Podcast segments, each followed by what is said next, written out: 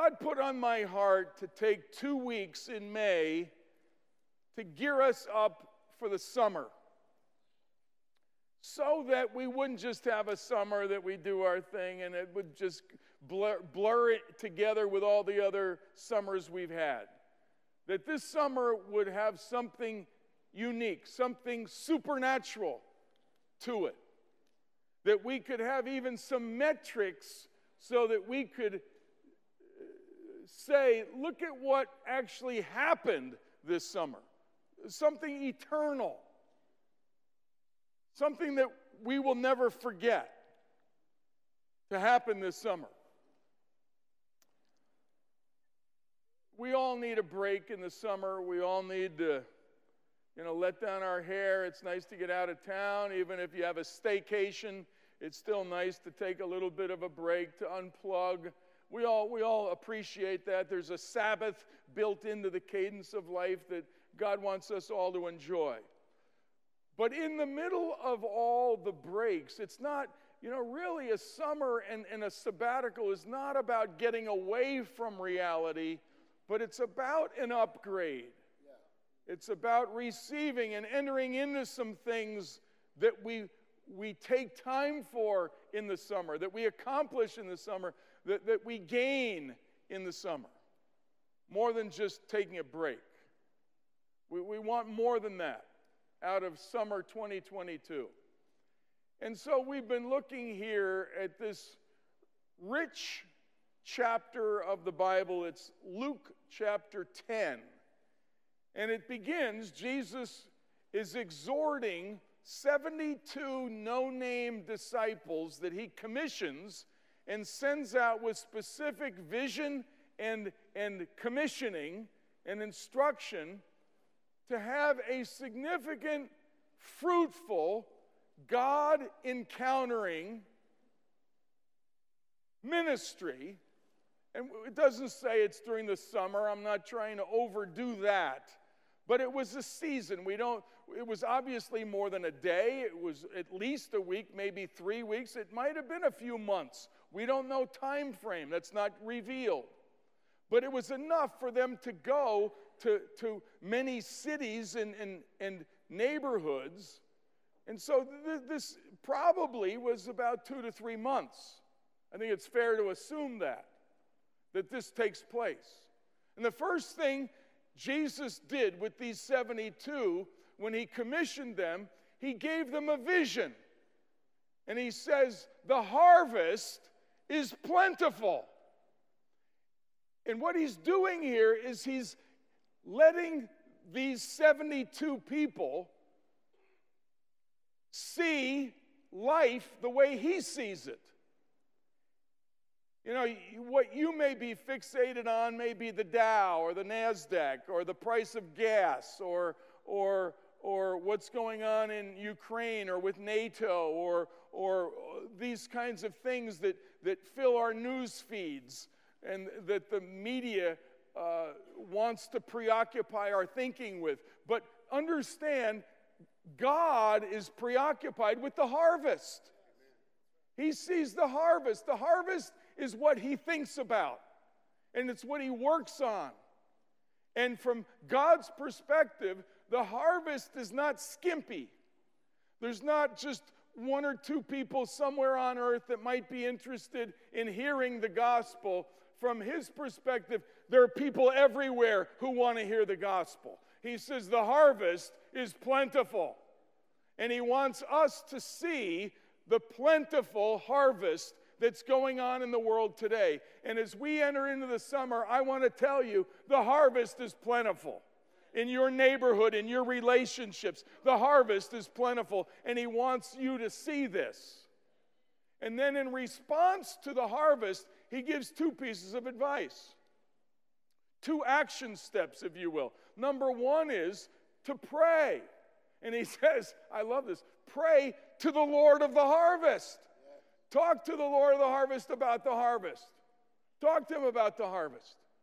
And, and today, I call you to make a decision to spend more time talking with the Lord of the harvest about the harvest this summer. Because if you're going to be led by the Lord of the harvest into the harvest, you better talk to him about the harvest. He wants to work in you before you, you get, leave your front door and go out into the harvest. And the more you talk to them about the harvest, the, the better you're going to respond in those moments when God puts you next to the right people. So, number one is to pray to the Lord of the harvest. Uh, talk to the Lord of the harvest about the harvest.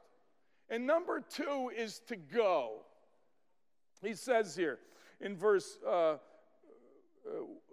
verse 2 The harvest is plentiful, the laborers are few. Therefore, pray earnestly, systematically, consistently, passionately to the Lord of the harvest to send out laborers into his harvest.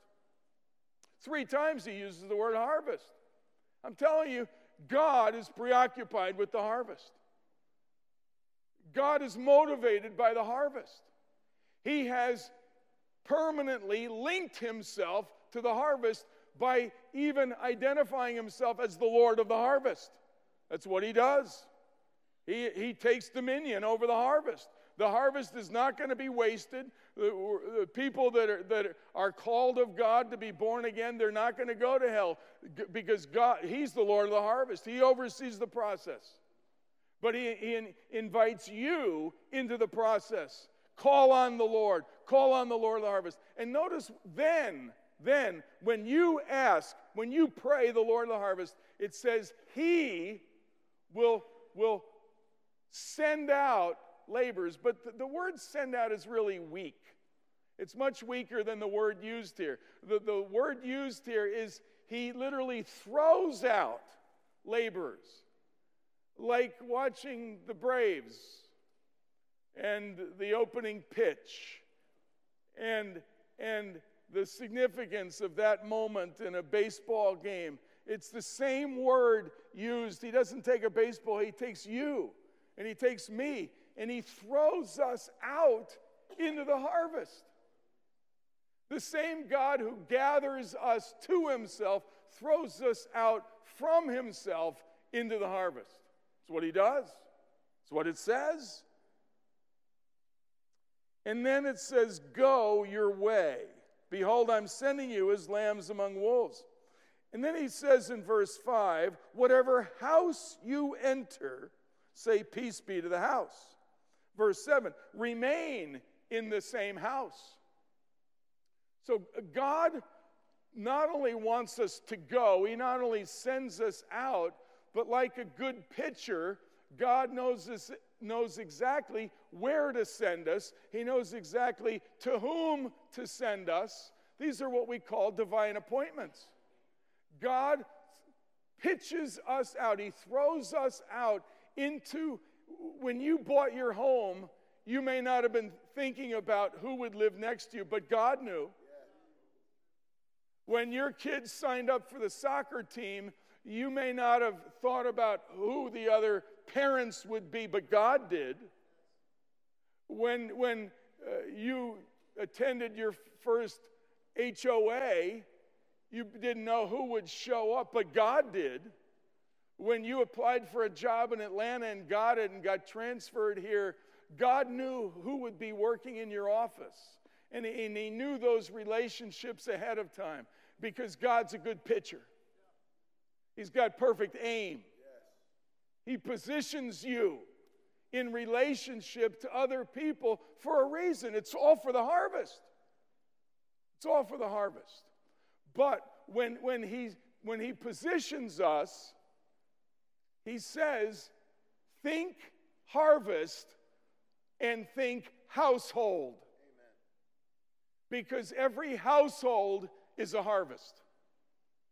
Every, every relationship you develop has a, a, a harvest aspect to it. It's part of our MO, our mindset, our motivation. Because when we're in Christ, we are part of His motivation. And everything from God's perspective is about the harvest. And every relationship, whether casual or, or deeper, from God's perspective, they're all about the harvest. And when, when we go house to house or relationship to relationship, he says very specifically don't be random, be strategic. Look for the person of peace. It's what it says here. Now, it uses the term in verse uh, 6, son of peace, but the, obviously the gender was not the specific thing. So we don't want to think just men, obviously. This is, this is children, this is elderly, this is everyone in between. It's a person of peace. That's what we look for. And it tells us how to identify the person of peace. Someone who welcomes us. It says, stay in the house. If they welcome you, stay there. Build that relationship. The second, they're serving. Eat what they give you. Drink what the beverage that they provide for you. And then they're responsive. Heal their sick. They're willing for you to pray for them and teach them the kingdom. They're willing to listen to what you have to say. All that means that they're responsive. So, those three characteristics are the characteristics Jesus gives here to the 72 that were sent out. Now, if that's all there was, there's a lot to go on. But that's not all. In verse 17, the 72 return. Now, again, there's no timeline, but it's, it's likely a couple months. Now, verse 17 the 72 returned, and look at how they returned. They returned, it says, with joy. They were full of joy. That's kind of cool. And it doesn't say there were 68 that returned, doesn't say there were 54 or 25. He sent out 72, and all 72 returned. There was no, no dropouts. And there weren't uh, a third of them complaining and two thirds rejoicing. They were all full of joy. They're all full of joy. They were all fulfilled.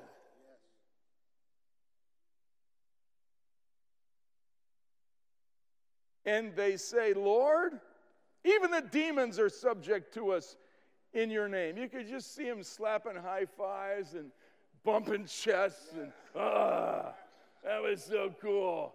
Man, can you believe this? And then and then Jesus. Now this is kind of amazing. Down to verse 21, it says that not only did the 72 return with joy, when they returned with joy, Jesus was full of joy. It says verse 21 in that same hour he rejoiced so he's rejoicing, he, and, and he's supernaturally rejoicing. It says he rejoiced in the Holy Spirit. And we'll come back to that. But now he, he addresses the disciples, these 72 guys whose names we'll never know. And in response to their joy, Jesus says in verse 18, Hey guys, I saw Satan fall like lightning from heaven. Now imagine this the 72 are going door to door. They're building some friendships. And while they're going door to door, Satan is dropping like a rock out of heaven. I mean, can you imagine this? Why? Because they're going door to door. You, you wonder, what's the big deal going door to door? They're making friends, and yet Satan's falling like a rock. Well, this is significant. This is the only place in the whole Bible that Jesus says, I saw Satan fall like a rock. In fact, it's faster than a rock. A lightning moves faster than a rock. You know, it's not, he doesn't say, I, I saw Satan fall like snow. Or like, I saw Satan fall like a leaf. It wasn't even rain. I saw him fall like lightning. Bam! You know, from the time you see it start till the time it's over, it's like, what's it travel? A mile, two miles, three miles, whatever? It's done. One whack. And here it's Satan. Now we know, let me just give us a little background here. So we know um, God created angels, and among the angels, the holy angels he created, Satan was one of them. In fact, he wasn't just one of them, he was the lead worship leader of among the angels. And and then one day he got tired of leading the cheers for God. And he says, I want somebody to cheer for me. I want to get some of that.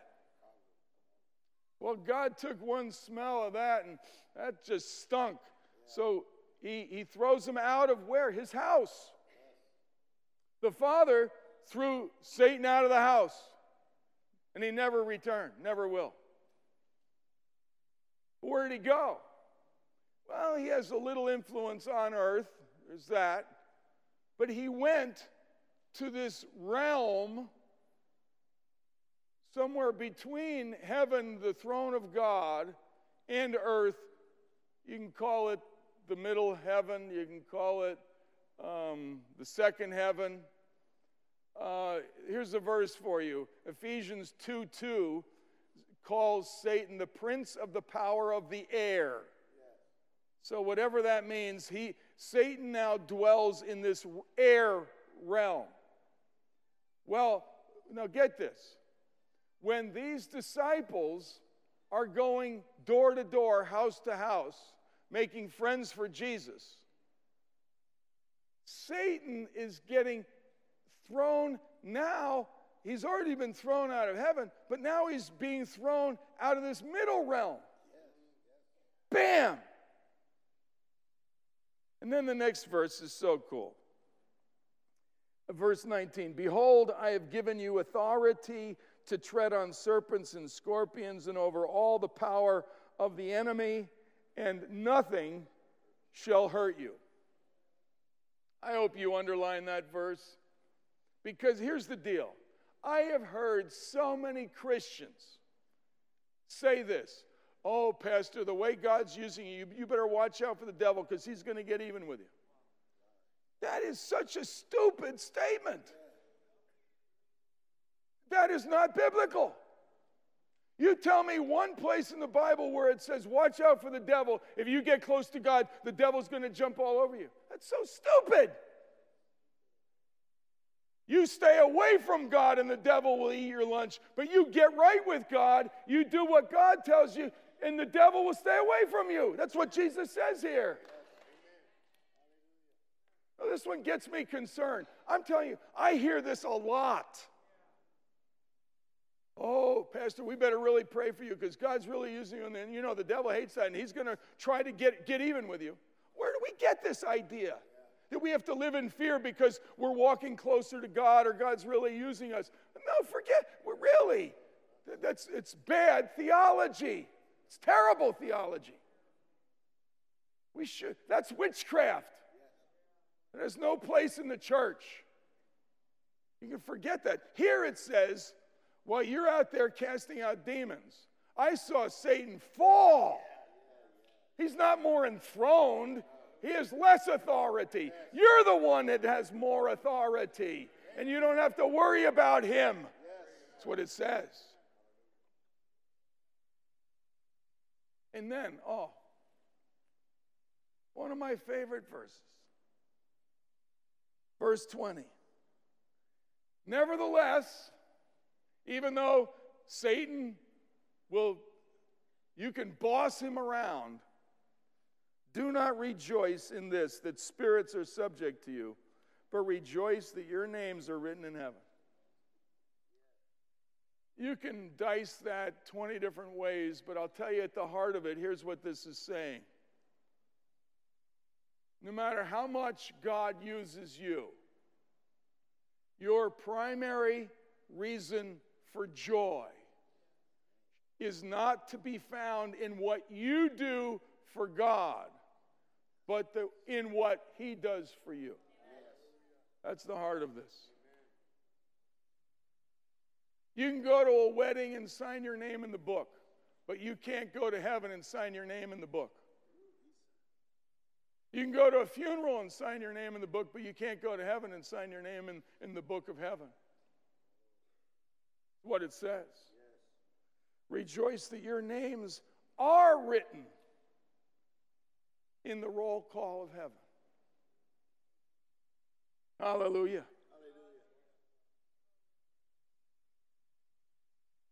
I want to ask you is your identity more linked in what you do for God or what God does for you? If your identity is wrapped up in what you do for God, you're in trouble. You're a disaster waiting to happen. Your ultimate fulfillment is never to be based ultimately on what you accomplish, no matter how great it may be. Because that is not your identity. Your identity is in the fact that God loves you and sent his son for you and has adopted you into his family.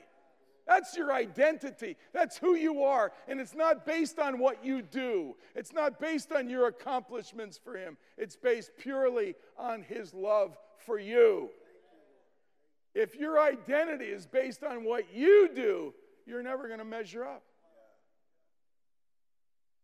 You're always going to feel insecure. You're always going to have part of inside of you that'll never, it'll always be sucking, trying to get satisfied and then and people's disapproval or approval will make your day or break your day.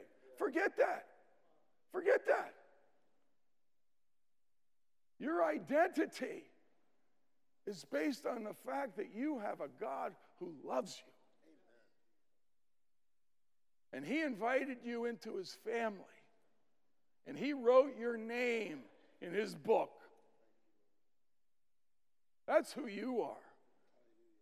That's how special you are. Hallelujah. Now, at this point, he goes from talking to the disciples, these 72, to talking to the Father.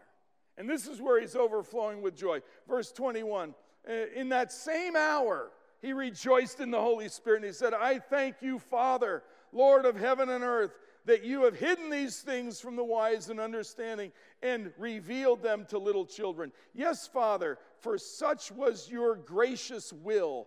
All things have been handed over to me by my Father, and no one knows who the Son is except the Father, or the Father is except the Son, and anyone whom the Son chooses to reveal him. Now, think of that. This is full of the Father. And when, when Jesus' joy erupts and spills over, out of his mouth comes this prayer, all to the Father, but all about revelation. He is overjoyed that the Father has revealed his plan to these 72 no name followers who now get it. They may have gotten it more than even the 12. And my friends, dear church family, we are part of this 72. These 72 represent you and me. Our names are not going to be in the Bible, but our names are written in heaven. And to us has been revealed the heart of the Father that the Father sent the Son for one mission to expand the family.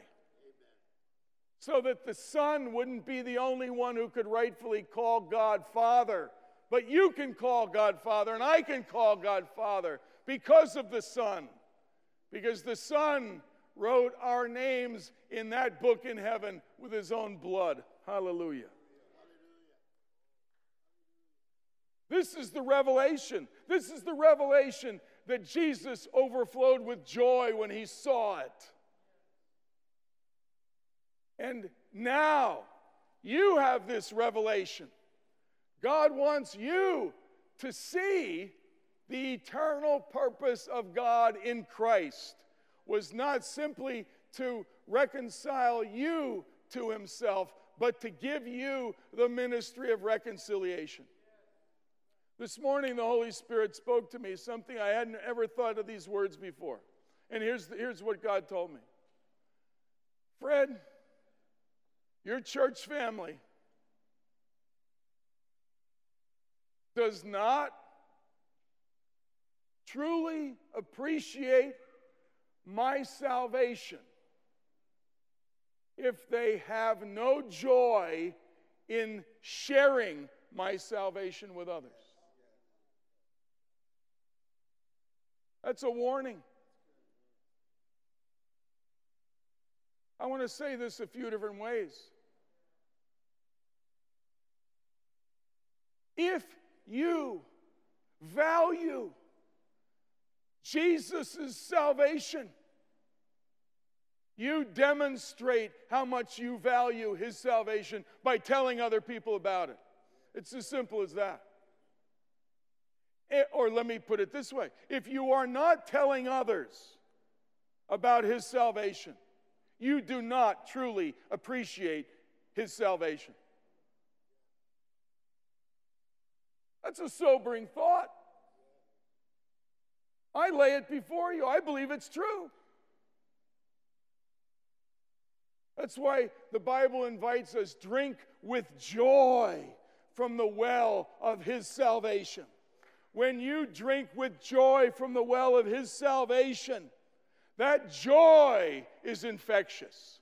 That joy is something you can't contain. And that's why the sequence that Jesus gave when he laid out in front of his disciples, the harvest is plentiful. He said, first of all, pray, because in prayer you will drink with joy from the well of my salvation. And then go, because then you will have the joy of his salvation to share with others. It's really not that complicated, it's not that fancy. It's really pretty straightforward. When we value his salvation, when we value the eternal purposes of God, we become part of the mission. We become part of the process. Now, one of the key words used here multiple times, and really it's the theme of, of this entire passage, it's the Greek word oikos. It's, it runs throughout. You see, here when Jesus is talking with the Father, he five times he uses the name Father, Father, Father, Father, Father. Why? Because that's that's that's who they are. It's Father and Son. And Jesus, the eternal Son, was the only one who had the right to legitimately call God Father. You and I did not have that. You and I do not have the right to call God Father apart from Jesus. Who, who gave you that right if you think you have it? You didn't earn it. Jesus is the only one. That's why you call on His name and He gives you the right to become a child of God. You got to call on His name. It's only because of Jesus. And the whole mission of Jesus is to expand the oikos of heaven, the household of heaven. That it wouldn't just be for all eternity Father, Son, and Holy Spirit in perfect unity, but that the, the, the oikos of God would expand. And that's why He sent His Son. To include you, so that with His blood He could write your name in the book of heaven to include you in the oikos of God. And now that your name is written in the, in the book of heaven, he now calls you to sh- tell others about his family, to call others into his family. And this passage ends with a great blessing. So he first, Jesus first talked to the disciples, then he talked to the Father, now, verse 23, it says, Then turning back to his disciples, he said privately, Blessed are your eyes that see what you see. For I tell you that many prophets and kings desired to see what you see and did not see it, and to hear what you hear but did not hear it. Hallelujah. There's a blessing that God has for you this summer. If I were to ask you, how many of you want to have a blessed summer? Of course. How many of you want to have a joy filled summer? Of course. If you, how many of you want to have a supernatural summer? Of course. How many of you want to have a fruitful summer? Of course. We want a blessed, joyful, supernatural, fulfilling, fruitful summer. Well, here's how make a decision today to pray the Lord of the harvest. I invite you today to make a decision to take one hour a week. What are there, 168 hours in the, in the course of a week? Take one of the 168 hours of the week to talk, to, that same time every week, to talk to the Lord of the harvest about the harvest. One hour a week. I call you to that. And number two, to choose today to go oikos to oikos, relationship to relationship, to find your person of peace. I call you to that today. To determine in your heart that by the grace of God, you will find a person of peace. Now, you don't do this on your own. That's why, listen to me carefully. To purpose in your heart. That's, that's you're making, you're, you're declaring a resolution that you resolve by the grace of God to do your best to find a person of peace. Now, God has to reveal them to you, but God's calling you to, to align yourself with the Word of God. I believe God's inviting us to do this across the congregation. In fact, I want to ask us to make a, a commitment. So, I want to just grab the, um, the program. And on the flap of the program, if you would just take your program, and on the inside, it says person of peace. And I'm, I'm calling us, the church family, to make a decision today. Some of you may choose not to. That's up to you. It's my responsibility to call you to make this decision. And that is to say, by the grace of Christ, this summer, I will find a person of peace. That's your call. By the grace of God. That means if He doesn't reveal it, you have at least sought Him and sought to find your person of peace. I call you to make that decision. And in the last two services, there have been many that have come and put their names on a card and placed it here. And I'm calling you to make that decision today. If you're in high school, I ask you to make that decision. Those of you that have graduated, God bless you in your graduation, but I call you to have a, a, a joy filled, fruitful summer.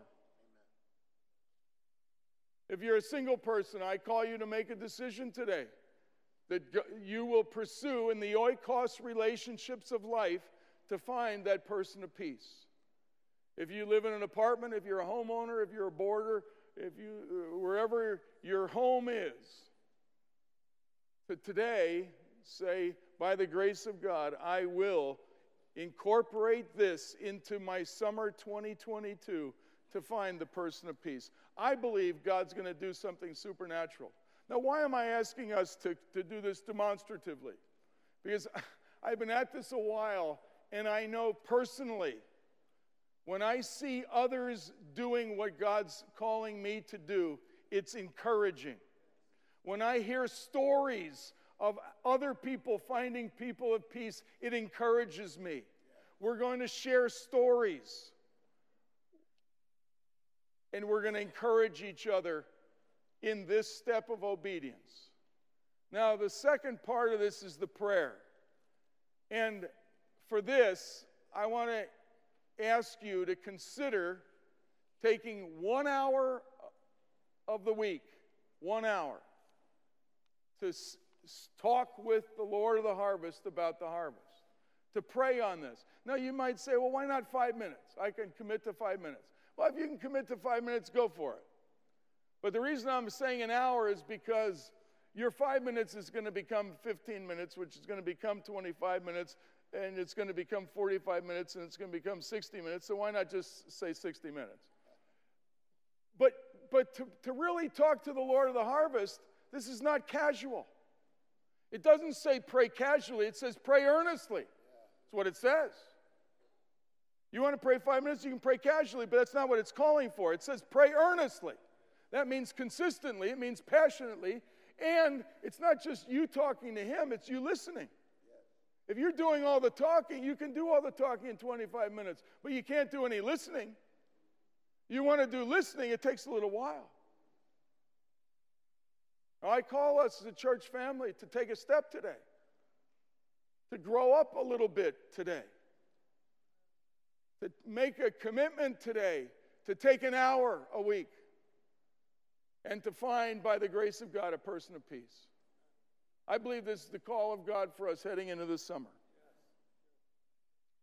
And on the back, in the middle of the room, there's uh, kind of a Starbucks table there and on there is uh, the outline of a week, seven days from and all one hour slots from 6 a.m. to 9 p.m. And uh, this is calling for us to express when we're going to take that hour. Why? Because we're a family. We're not doing it to show off, it's not about that, but it's to share with the family I'm in. I'm, i take this seriously. I, I believe God's speaking to us, and we're going to do this. And specifically on that sheet, you can pray at home for that hour, but I want to encourage you to consider coming to the prayer room for that hour. If you decide you can pray effectively at home, then do it at home. But when I'm at home, there's the remote, there's my couch, there's, there's the fridge, there's my cat that'll jump on my shoulder all these distractions. The cat doesn't come with me to the prayer room. Uh, the refrigerator's a long way away. I'm not going to have the interruptions. It's a nice part, a place set apart. And I want to encourage you to consider taking advantage of that room this summer, three months this summer, one hour a week, to meet God and talk with the Lord of the harvest about the harvest. Are we good? Okay, worship team, come on up. And um, we're in a moment, we're going to stand and sing. And as we do, I hope there's a lot of movement in the room. If you've got that card filled out from your tear off, you can come down this way. If you want to make a one hour commitment, uh, you can move uh, to the back and sign up there, and many of us will do both. So feel free to move around. And um, let me just say, I, I probably botched the, um, the, the, the graduation a little bit. Our intention, and it should have been better communicated, I think, was to, to call publicly the high school grads. Uh, those graduating from, from other institutions, uh, college and, and graduate school, your names are there. We honor you, uh, but it, we were, the intention was not to walk down. I hope there was no offense given at that point. Let's stand together. And uh, as we declare the name of Jesus, you feel free to come here and place your commitment for the person of peace, to pursue the person of peace, and for prayer on the back sheet in the middle.